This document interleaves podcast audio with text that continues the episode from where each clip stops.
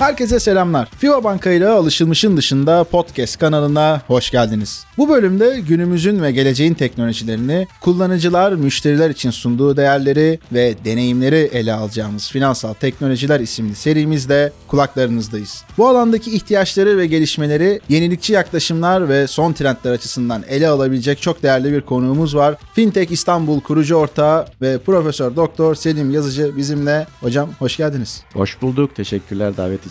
Ne demek biz teşekkür ederiz. Fintech dünyasında işte blockchain tarafında yapmış olduğunuz çok değerli çalışmalar var. Eminim dinleyicilerimiz arasından bu alana meraklı olanlar zaten sizi tanıyordur, biliyordur ama henüz tanışamadığımız dinleyicilerimiz için bir kısaca sizi tanısak, hikayenizi dinlesek çok seviniriz. Üniversitede hocayım. İstanbul Üniversitesi'nde siyasal bilgilerde işletme bölümünde. Aslen makine mühendisiyim ama. Hani onu söyleyince neden işletmeye geçtim falan sorusu geliyor. Hiç girmeyelim oraya ama hani her mühendisin bir anlamda işletmeyle yolu kesişiyor. Benimki de öyle başlayan bir serüven. 30 yıldır üniversitedeyim. Öğretiyorum, öğreniyorum aynı zamanda. O en büyük keyif benim için. Meraklıyım farklı alanlara. Teknoloji konusu benim en çok meraklı olduğum alanlardan bir tanesi. Son 20 yıldır Türkiye'de finansal hizmetler alanında faaliyet gösteren birçok şirkete, sigorta, banka ve ondan sonra son yaklaşık 7-8 senedir de finansal teknoloji şirketleriyle birlikteyiz. Dolayısıyla onlara değer katmaya yaratan birçok projeyi, dijitalleşmeyle ilgili, dönüşümle ilgili birçok projeyi beraber yapmaya çalışıyoruz. Aynı zamanda ben de oradan öğrendiklerimi üniversitede öğrencilerimle paylaşıyorum. Öğrencileri sektöre katmaya çalışıyorum. Türkiye'deki en büyük problemlerden birisi o bence. Yani akademiyle iş dünyasının çok kopuk olduğu durumlar Evet. yaşanılabiliyor ve bazen o akademik bilgiler sahada işlevsiz kalabiliyor. Evet. Bazen işte tersi de yaşanılabiliyor. Bunu kombinleyebilmek, birbirine entegre edebilmek lazım. Evet yani o açıdan ben de seviyorum yaptığım işi. İki taraf da beni çünkü dinç tutuyor. Yani öğrenciler ayrı, sektör ayrı. Ama tabii burada esas katma değer onu öğrencilere aktarıp onları sektörün bir parçası haline getirebilmek ve güzel işler çıkartabilmek tabii. Kesinlikle. Yani dediğiniz gibi bu işin oradaki bir araya gelişi çok önemli. Onun için yaptığınız çalışmalar çok değerli. Birazdan aslında ben bilmeden güzel bir anımız da varmış. Ona da değineceğim ama hocam bu işin sosyal hayat tarafıyla ilgili konulara da birazcık bahsedebilirseniz sevinirim. En büyük hobim yelken. Çocukken yani futbol oynardık ama çok iyi oynayamazdım açıkçası. Beni takıma alırlardı ama genelde kaleci olurduk orada. ama denize çok yatkındım, çok da severdim. Dolayısıyla küçük yaşta yelken sporuna başladım. Lisanslı olarak bugüne kadar da halen devam ediyorum. Umarım ölene kadar da devam eden yegane bir spor olur. Türkiye'nin ilk lisanslı windsurfçülerindenim. 80'lerde başladık, 80'lerin sonunda. Daha sonra farklı sınıflarda yarıştım. Şimdi en son yatta yarışıyoruz. Ama onun dışında işte ne bileyim keşif, macera, seyahat yani bunlar hep hoşlandığım şeyler. Macera olarak var mı özel bir şey? Yani maceranın olduğu her taraf özellikle doğa tarafında. Zaten girişimcilik dünyasındayım diyorsun. Daha ne evet, macerası? e, o da güzel. Gençlerle birlikte olmak güzel. Öğrenmek güzel. Öğrenmeyi severim yani. Kurcalarım da her şeyi. Hani öğrenmenin en güzel yolu bence kurcalamaktır. Deneyimi yaşamak güzel.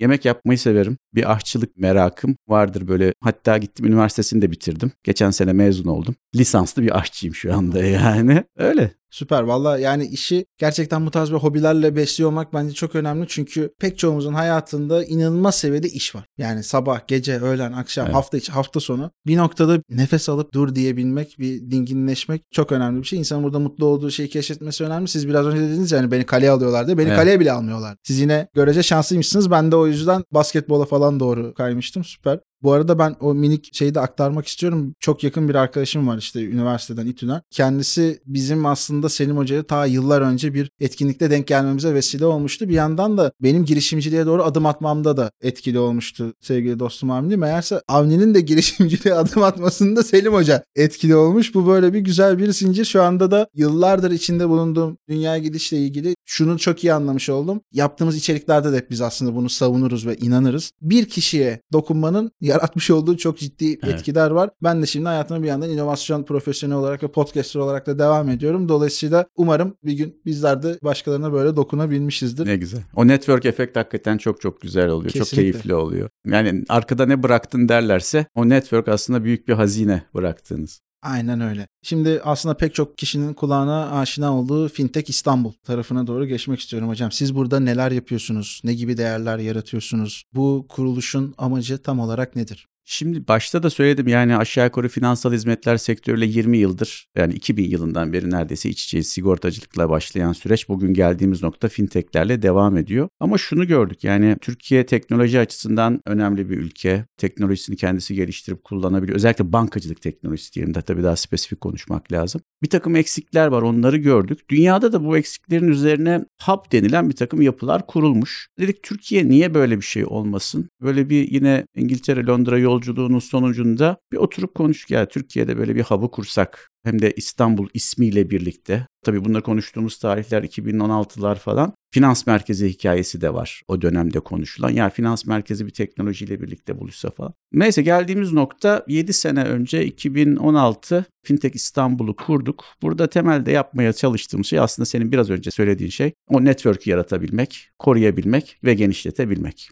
Birçok insana dokunuyoruz. Bizim ekipte bu alanın çok çok iyileri var. Her biri kendisini çok çok iyi bir şekilde sektörde tanıtmış. Dolayısıyla herkesin kendi network'ü yapabileceği işler, dokunabileceği alanlar var. Bu alandan yola çıktık biz de. Tabii ki merkez girişimcilik. Girişimcileri önce bir ortaya çıkartmak. Ondan sonra onları doğru insanlarla doğru şekilde buluşturabilmek. Fintech kavramını bir insanlara anlatmak. O dönemlerde fintech'i herkes konuşuyor da herkesin fintech tanımı farklı. Herkesin fintech anlayışı farklı. Dolayısıyla dedik ya bunların hepsini bir araya getirebilecek biz bir yapı oluştursak. Bunun adı da Fintech İstanbul olarak çıktı. İlk yaptığımız şey tabii insanlara bir araya getirmenin öyle olta diyorum ben ona eğitim. Dolayısıyla eğitimlerle başladık. İnsanlara biraz fintech nedir, nasıl başlar, iş modelleri nelerdir, buradaki inovasyon nasıl gerçekleşir, regülasyon nedir, teknolojiyi nasıl kullanırsın, iş modeli nasıl çevirirsin, işte insanlarla nasıl şirketlerle, kurumlarla bir araya gelirsin, regülatör buna ne der falan gibi. Başladığımız hikaye bugün 7 sene özellikle hem eğitim hem içerik tarafından baktığında bambaşka bir yere doğru gidiyor. Yani fintechistanbul.org bu alanda çalışan, ne bileyim tez yazan, şirket içerisinde çalışan kim varsa yani bilgiye ihtiyacı olan diye özetleyeyim ben onu. Herkesin kaynak noktası olarak karşımıza gelmiş vaziyette. Çok kullanıcımız, çok takip eden insanımız var. Özellikle sosyal medya tarafında veya platformu aslında takip eden çok insan var. Dolayısıyla bir platform. Hani dernek değiliz, işte birlik değiliz, platform. Ben hep platformun gücüne inanırım. Biraz bağımsızlığı da beraberinde getiriyor ama herkesin de içerisine girip rahat rahat kendini ifade edebileceği bir özgürlük alanı gibi Çok de. değerli bir şey. Evet, görmek lazım. Bir de platformla ilgili çok şey okuduk, gördük, gücünü de gördük. Dolayısıyla biz bir platformuz. Anladım süper. Bu arada içerik dediniz orada yaptığınız çok değerli işler var. Bir de kitabınız da var. Evet. İsterseniz ona da bir parantez açalım Evet. burada. Son bebek diyelim ona. Gerçi bir yaşını geçti ama çok emek var onun üzerinde. Sadece benim değil, katkıda bulunan birçok arkadaşım var. Öncelikle buradan onlara da tekrar teşekkür ediyorum. Onlar olmasaydı o kadar büyük kapsamlı yani 900 küsür sayfa bir kitap insanları korkutuyor gördüklerini ama şöyle eline alıp inceleyen bir kişi hem fintech'i hem de insurtech'i bir arada bulma fırsatını elde etmiş oluyor. Dolayısıyla kitap fintech ve insurtech'le finansın dönüşümü konularının hepsini içerine alan bir kitap. Dediğim gibi yani içerisinde özellikle de pratik tarafta yani dünyada neler oluyor sadece akademik tarafta değil pratik tarafta da işin gerçeklerini anlatan bir çalışma oldu. Çok keyifliydi benim için ama tabii yenilerini getirmek lazım. Üstünde çalışıyoruz. Anladım süper. Hocam siz şimdi bu alanı çok uzun zamandan beri deneyimliyorsunuz. Çok da böyle işin tam göbeğindesiniz. Türkiye'de fintech tarafı neredeydi, nereye geldi, bundan sonra nereye gitmeye gebe, neler gözlemliyorsunuz? Valla dünyadakine biraz paralel gelişmeler var. Ayrıştığımız noktalar var. Öyle başlayalım olmazsa. Yani dünyada fintech'in ortaya çıkışı 2008 finansal krizi aslında. O tarihe kadar bankalar işte tüketicilere istedikleri fonları vermişler. istedikleri şekilde kullandırmışlar. Yani bir parasal genişleme, rahatlama olmuş. Fakat 2008 krizi birçok şeyi beraberinde getirmiş. Bir takım dönüşümleri, kısıtlamaları, regülasyonları. Dolayısıyla müşteri daha önce aldığı o güzel teklifleri artık alamaz olmuş. Tabii bunu sadece finansa bağlamayalım. Şimdi de teknoloji tarafını yani ikisinin de gelişimini böyle bir skala olarak alt alta koyup devam ettirirsek 90'lardan beri teknoloji şirketleri garajlardan çıkıp kendilerini kanıtlıyorlar. 2000'lerle birlikte finansın tadını almışlar onlar da. Burada neler yapılabilir özellikle ödeme sistemleri tarafında. Aslında o bayağı trend de bir dönem değil Tabii mi? ki. Garaj Girişim- girişimlerinin özellikle Amerika tarafında çıkmasıyla birlikte yani o iki trendi üst üste koyup da kesiştirdiğinizde 2008 gerçekten bir milat. Hatta fintechlere özel ayrı fonların falan da Tabii ki. kurulduğu Tabii günler ki. yani. O zamandan başlayıp bugün halen o fonlar devam ediyor. İşte başka başka şeyler geldi başlarına. Tabii. O ayrı bir konu. Ama hani geldiğimiz noktada 2008 sonrasında dünyadaki trend Türkiye'de de o gündeme gelmeye başladı. Özellikle 2008'leri hatırlarsanız biz şeyi yapmak isterdik hep. E-ticaretin de gelişmeye çalıştığı bir dönem ama bir patinaj var orada. Halkımıza soruyoruz işte e-ticaret yapmak istiyorum. Evet internetten bir şeyler almak istiyorum. Alıyor musun? Hayır diyor. Diyoruz ki niye? Kredi kartını kullanmak istemiyorum. Neden? Fraud, işte kredi kartı bilgisi çalınır vesaire kopyalanır. Hikayeler var çünkü böyle yaşanmış. Dolayısıyla bir güvenli ödeme ortamına ihtiyaç var. Türkiye tüketicisi ne biliyor? POS'u biliyor, kartı biliyor. Yani biz bir kart cennetiyiz bu arada. O kart cenneti olmamızın gerektirdiği şey kartı istediğimiz şekilde, istediğimiz teknolojileri üstüne gömerek kullanmışız. Gayet de mutlu ve mesuduz ve dünyaya örnek olan hikayeler çıkmış bizden. İşte bonusun hikayesini falan anlatabiliriz yani dünyaya gayet güzel. Taksit yapmışız kredi kartına dünyada yok. Öteleme, erteleme yapmışız, takla attırmışız falan. Yani yapılabilecek her türlü teknolojik gelişmeyi kartın üzerine biz gerçekleştirmişiz. Atladığımız tek bir nokta sanal pos meselesi. Dolayısıyla o sanal posun Türkiye'ye gelmesiyle işte EasyCore'da mesela öncülerden bir tanesi. İşte ondan sonra birleşik ödemenin kurulması falan derken yani 2010 aslında Türkiye'de fintech'in gelişmeye başladığı, bugün fintech girişimi dediğimiz gerçek anlamdaki girişimlerin doğmaya başladığı dönem. Ha daha öncesinde 2000'lere kadar gideriz ayrı mesele ama hani 2010 tam bir girişimcilik ruhuyla bu işin yapıldığı ilk dönemler diyebiliriz. Pandemi burada ikinci bir bence milat oldu. Pandemiye kadar evet bir şeyler yapıldı ama pandemi dönemi bambaşka şeyleri getirdi. Dünyada da bunlar gelişti. Ama Türkiye'ye geldiğimizde gerek yatırım gerek ekosistem vesaire diye baktığınızda bence dünyada iyi bir yere sahip olduğumuzu söylemek mümkün. Tabii burada bir takım rezervlerimiz olacak. Onu belki sonra konuşuruz. Zaten Türkiye'nin herhalde anladığım kadarıyla global sahnede girişimcilikle ilgili öne çıktığı iki tane alan var. Bunlardan bir tanesi işte fintech'in biraz önce saymış olduğumuz çeşitli kolları. Bir yandan da oyun dünyası. Evet, yani aynen. bunlarla anılıyoruz zaten. Peki şunu merak ediyorum. Buradaki dönüşümde yeni böyle trendler artık karşımıza kesinlikle bunlar çıkacak dediğiniz konular. Bir yandan ben o bahsettiğim etkinlikten de hatırlıyorum. Yani blockchain'i daha önce duymuştum ama şu şekilde duymamıştım. Arkadaşlar kriptoyu bir ayrı değerlendirin. Evet. Asıl olay blockchain'de Evet. yani şu an çok Aynen popüler öyle. olan söylemlerden bir tanesi. İlk orada duymuştum. Sonradan da bayağı da dönüp araştırma da yapmıştım. Evet. Biraz böyle o dönemki gibi böyle trend olan veya blockchain'in konumlanması ile ilgili bir yorumlarınızı almak isterim. Şöyle benim bakış açım halen öyle. Yani kripto dünyası ayrı bir tarafta, blockchain dünyası ayrı bir tarafta. Hepsinin tabii alt kırılımları oluştu Mutlaka. o zamandan beri. Ama ben halen blockchain'in gücüne inanıyorum.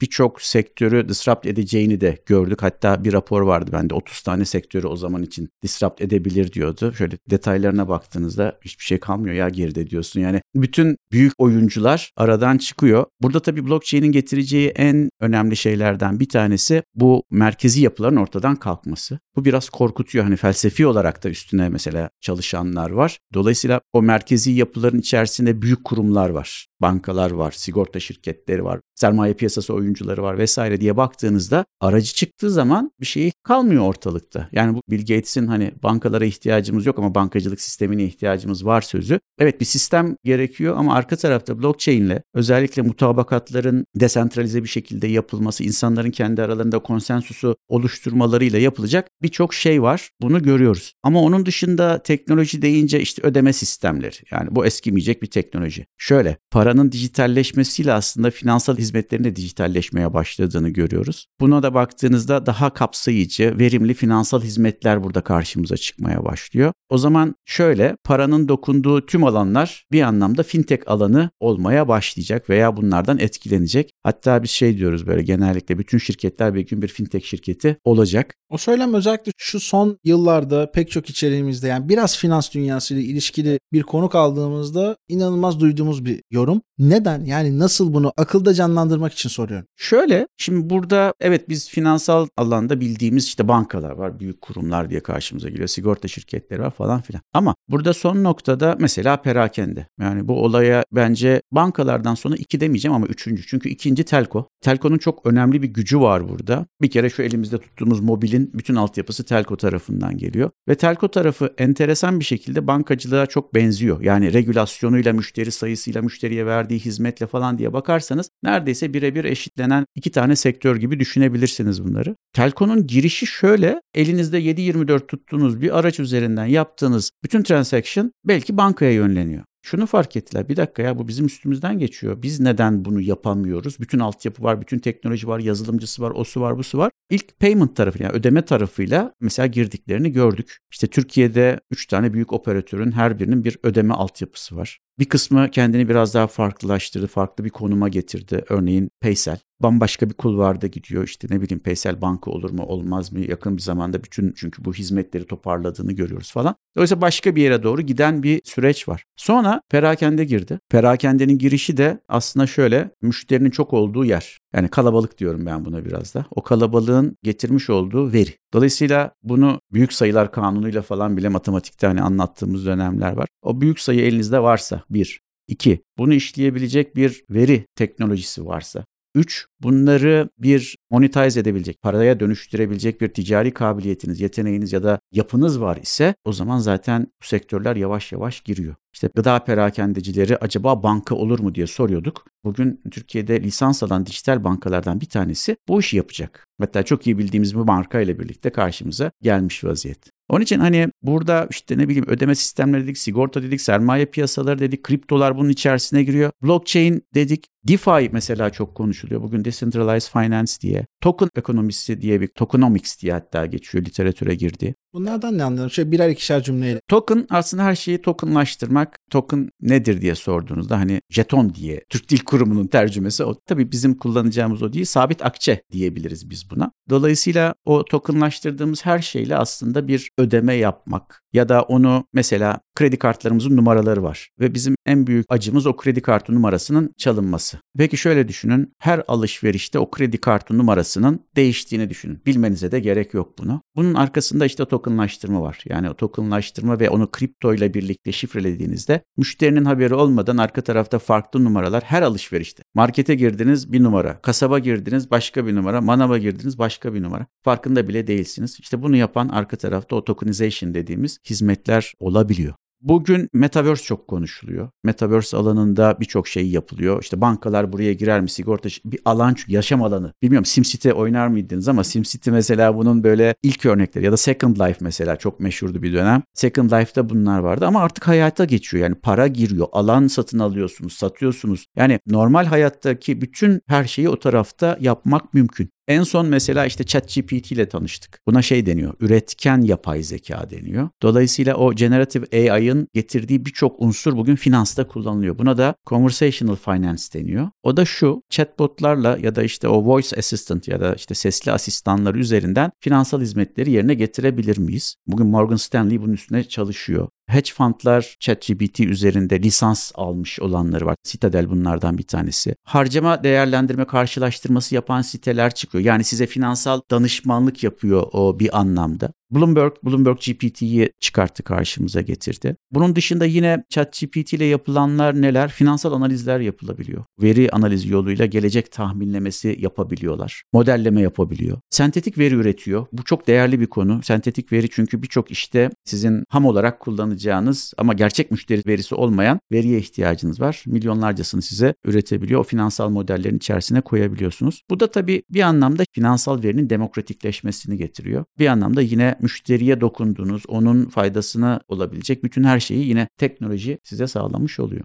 Anladım. Süper. Burada da yani çok değerli şeylerden bahsediyorsunuz. Bunların her birisi ayrı bir bölüm başlığı. Yani hatta belki birkaç bölüm başlığı bazıları. Ama bizim amacımız en azından bu başlıkları bilelim. Zaten podcastlerin en önemli amaçlarından birisi de doğrudan her şeyi vermenin ötesinde bakmamız gereken anahtar konularla ilgili bizi yönlendirmesi. Burada şunu merak ediyorum. Şimdi mesela FIBA Banka'nın da oldukça büyük bir argesi var. Evet. Çok değerli kurum içi girişimcilik evet. çalışmaları var. Bir yandan dışarıda bu alanlara odaklanmak isteyen startuplar var vesaire. Fakat çok da derin ve kim biliyor bunları diye böyle etrafımıza baktığımızda çok da az insanın aslında derinlemesine hakim olduğunu görüyoruz. Burada özellikle başlangıç aşamasında kurumlar yapan veya bu alanlarda spesifik dikeylerde büyümek isteyen kurum içi girişim veya dış girişimlere neler öneriyorsunuz? Olaya nasıl yaklaşmalılar? Bu çok güzel, benim de sevdiğim bir soru. Ben buna bir modelle aslında kitaptaki model de bu. Web'de savunduğum bir alandır. Hatta kitabın chapter'larını da ona göre yapmıştım. Beş tane temel alan üzerine. Şimdi girişimcilerimiz genelde teknoloji alanını çok iyi biliyorlar. Ve ama şöyle bir yanılgı getiriyor bu. Teknolojiyi çok iyi bilsem her şeyi halleder.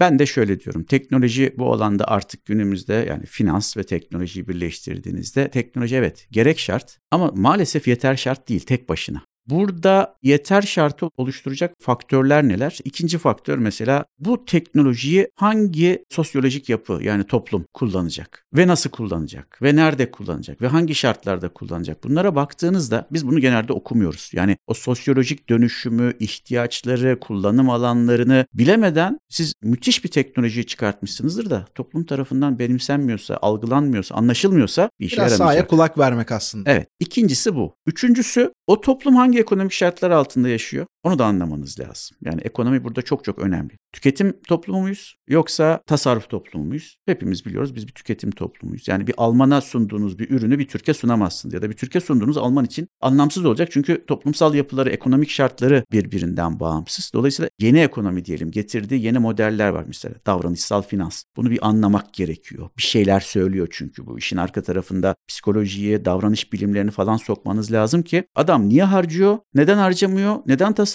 yapıyor, neden yapamıyor veya hangi şartlarda bunlar gerçekleşiyor ya da yaptırmak için biz nereyi tetikleyebiliriz? Bunlara bakmamız gerekiyor. Tamam bu üçlüyü çok iyi tamamladık. Hadi çıkalım mı? Hayır. Bir tane daha unsura ihtiyaç var. O da regülasyon. Yani dünyadaki en regüle alanlardan bir tanesine gireceksiniz. Ama tek başına o da yetmiyor. Yani dediğim gibi diğerlerin hepsini bağlamanız lazım. Regülasyonu bilmeden diğerleri bir işe yaramıyor. Çok arkadaş gördük. Regülasyondan dolayı kendilerine ceza kesilmiş ya da iş modelini kapatıp olmaz demişler çünkü. Şimdi bazen beyaz alan var, güzel. Siyah alan var, güzel. Yani birine giriyorsun, öbürüne girmiyorsun. Bir de gri alanlar var. Ya girersek ne olur sorusu cazip de geliyor. Giriyorsun ondan sonra regülasyon ki hayır. Bu dört alan size aslında beşinci alanı açıyor. O da strateji. Yani bir stratejiyi geliştirebilmek için gereken bu dörtlüyü tamamlarsanız bu startup stratejisi olabilir. Bu bir kurumun, bankanın stratejisi olabilir. Bu devletin stratejisi olabilir. Yani fintech stratejisini konuşuyoruz mesela biz Türkiye'nin fintech strateji belgesi yazılıyor şimdi. Onun için de bu dörtlünün mutlaka farklı bir şekilde anlaşılması gerekiyor.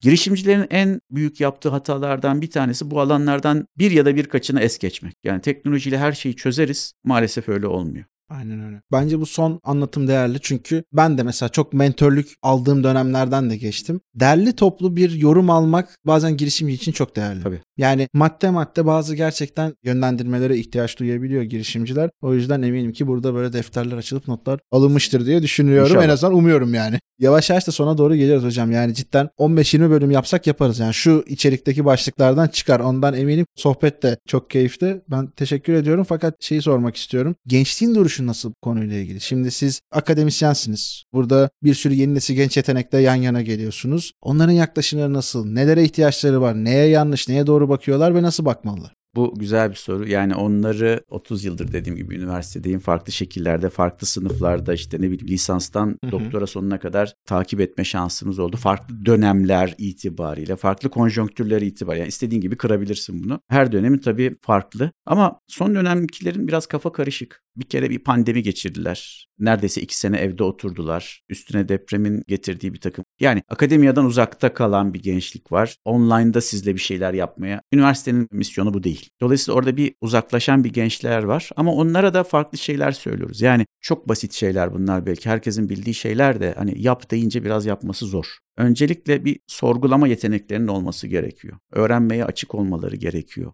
ve araştırmacı olmak gerekiyor. Bizim öğrencilerimiz ya da gençler diyelim öğrenmeye değil öğretilmek istiyorlar. Biri otursun size öğretsin. Ben de şunu söylüyorum arkadaşlar bugün her şey elinizin altında. Yani ben kendi gençliğimi düşünüyorum. Bir şeylere ulaşmak için tırnaklarımızla kazıyorduk ve kütüphaneye gidiyorduk. Yani resmen o işte dergiyi ya da kitabı kütüphaneden. Şimdi bir telefonla bir app'le birlikte girdiğinizde yani bütün o kaynaklar karşınıza çıkabiliyor. Değersizleşiyor. Bizim için çok değerliydi. Ya ben doktora tezimin büyük bir kısmını Amerika'ya gidip oradaki kitapları, kütüphaneleri falan dolaşarak geçirdim. Yani onun hem parasal maliyetini hem zaman maliyetini düşün. Şimdi o içeriklerin hepsi elinizin altında anlayana ve isteyene. İkincisi yine çok verdiğim bir tavsiyedir bütün sınıflara. Gelecekteki o temel sermaye bence veri olacak. Dolayısıyla veri odaklı düşünme yeteneğine sahip olmaları gerekiyor. Veriyi anlamaları, işlemeleri, veriye dokunan bütün programları yani bizim zamanımızda Excel gerçekten bir hazineydi. Ama şimdi geldiğimizde Python gibi işte R gibi veriyi işleyebileceğiniz MATLAB gibi inanılmaz programlar var ve çok da güzel işler yapılabiliyor. Biraz kafayı ona doğru oturtmak lazım. Teknolojiyle iç içe olmak diyeceksiniz ki zaten iç içeler. Yok o değil benim demek istediğim. Yani o taraf biraz daha tüketim tarafı. Ben diyorum ki üretim tarafına odaklanmaları lazım o teknolojiyle birlikte. Bir de tabii toplumu ve toplumsal acıları çok iyi anlamaları lazım. Yani girişimcinin temel aslında ortaya çıkış nedeni toplumsal acıyı çözmek. Sen de girişimci olacaksan o toplumu önce bir anla. Yani sosyoloji bunun adı. Toplum bilimi. O acıyı gör, Kaç kişi bunun aynı acıyı paylaşıyorlar? Ne kadar büyüklükte buradan bir şey çıkabilir? Çözebilir miyim? Teknolojiyi nasıl? Deyince o bizim zaten beşli model otomatik olarak çalışmaya başlıyor. Ama o gözlemi yapmak yani biraz da gözlemci olmak burada çok çok önemli. İçinde yaşadığın topluma bir şey katacaksan o toplumu da tabii anlamak lazım. Ekonomik şartları, modelleri anlamak lazım. Bir de tabii biraz girişimci gibi düşünmek lazım. Gençlerin bir kısmı kamuda çalışmak istiyor. Güzel, çok değerli. Kimisi işletmelerde çalışmak istiyor. Ama çalışırken de şunu diyor ya biz diyorlar işte o kurumsal körlüğün içerisinde çok fazla kalmak istemiyoruz. Güzel bir de girişimcilik diye bir alan var. Ama oranın riskleri var. Evet orası bir macera alanı aslında. Ama o maceraya ne kadar küçük yaşta atılırlarsa bence o zehir gibi. Onu aldın mı kolay kolay vazgeçemiyorsun ondan. Farklı dönemlerde girişimciliği yapanları biliyoruz. Gençleri gördük. İşte kurumsal hayata başlayıp oradan sonra girişimci olanları. Bir de emekli olup girişimci olanları gördük. Hepsinin motivasyonu farklı, değeri de farklı tabii burada. Ama bu alan gerçekten girişimcilik alanı keyifli bir alan. Macera dolu bir alan. Zor bir alan. Kolay değil kesinlikle. Yani onu söyleyince hani kolaymış gibi algılanmasın. Zor bir alan ama dediğim gibi katma değeri yüksek. Yaptığınız işte güzel bir işse katma değeri yüksek bir alan. Kesinlikle. Burada şunu aslında söylemek istiyorum. O girişimci gibi düşünmeden bahsettiniz ya. Yani bu bence birazcık şeyden bağımsız kalabiliyor. Tabii ki girişimciyken mecburen zaten hayat seni bir şekilde girişimci gibi düşünmeye itiyor. Çünkü yani karşısında müşteri kaybedebilirsin, partnerlerinle kopukluklar yaşayabilirsin, ortaklarınla ayrılabilirsin, çalışanlarında sıkıntı yaşanabilir vesaire vesaire. Ama bir yandan da bir şekilde burada bir empati kurup belki bir şeyleri takip edip ve ufak ufak denemeler yapıp kamuda belki bilmiyorum biraz daha şartlar burada katı olabilir ayrı mesele ama şu anda özel firmalarda özellikle büyük ölçekli ve biraz daha yeni nesil çalışma modellerini oturtmuş olan firmalarda bununla ilgili deneyim alanları mevcut. Ve aslında büyük ölçekli kurumlar da birazcık bunun yapılmasını da istiyorlar. Yani o girişimci bakış açısıyla, inovatif bakış açısıyla olayların ele alınmasını çok desteklendi. düşünüyorum. bu kanal bile onun bir örneği. Doğru. Birçok kurum bugün değil aslında yani çok eskiden beri Türkiye'de bu yapılan hikayeler. FIBA Banka bunun ilk örneklerinden hatta 2018'de biz de onlarla ilk böyle fitili yakan ekiptenim ben de. Onlara güzel projeler üretmiştik. Yapılması gerekiyor. Çünkü çalışanın da kafasında bir şeyler var. Onları aktarmak istiyor, değerli. Burada tabii uygun ortamı, uygun şartları, uygun paylaşımı oluşturmak çok çok önemli. Bir de vizyon meselesi. Yani vizyon yoksa, üst yönetimin buna inancı yoksa maalesef yapacağınız bir şey yok. Ben genelde hani bu tür faaliyetlerin ilk başlangıç toplantısında diyorum ki ne olur bir genel müdür işte yönetim kurulundan birisi gelsin kendi anlatsın yani. O adanmışlığı bir görelim, o vizyonu bir görelim. Arkası ondan sonra daha kolay gelebiliyor. Aynen o sahiplenme olmazsa açıkçası olmuyor. Biraz mış gibi yapmak için oluyor. Burada da sanırım içerik tüketiminin de önemli bir etkisi var diye düşünüyorum. Kesinlikle. Sizden yani bu konuyla bağımsız konuştuğumuz konularla bağımlı veya bağımsız istediğiniz gibi dizi, film, podcast, kitap, metodoloji, yaklaşım birkaç örnek almak Oo, isteriz. Bu başka bir konu oldu şimdi.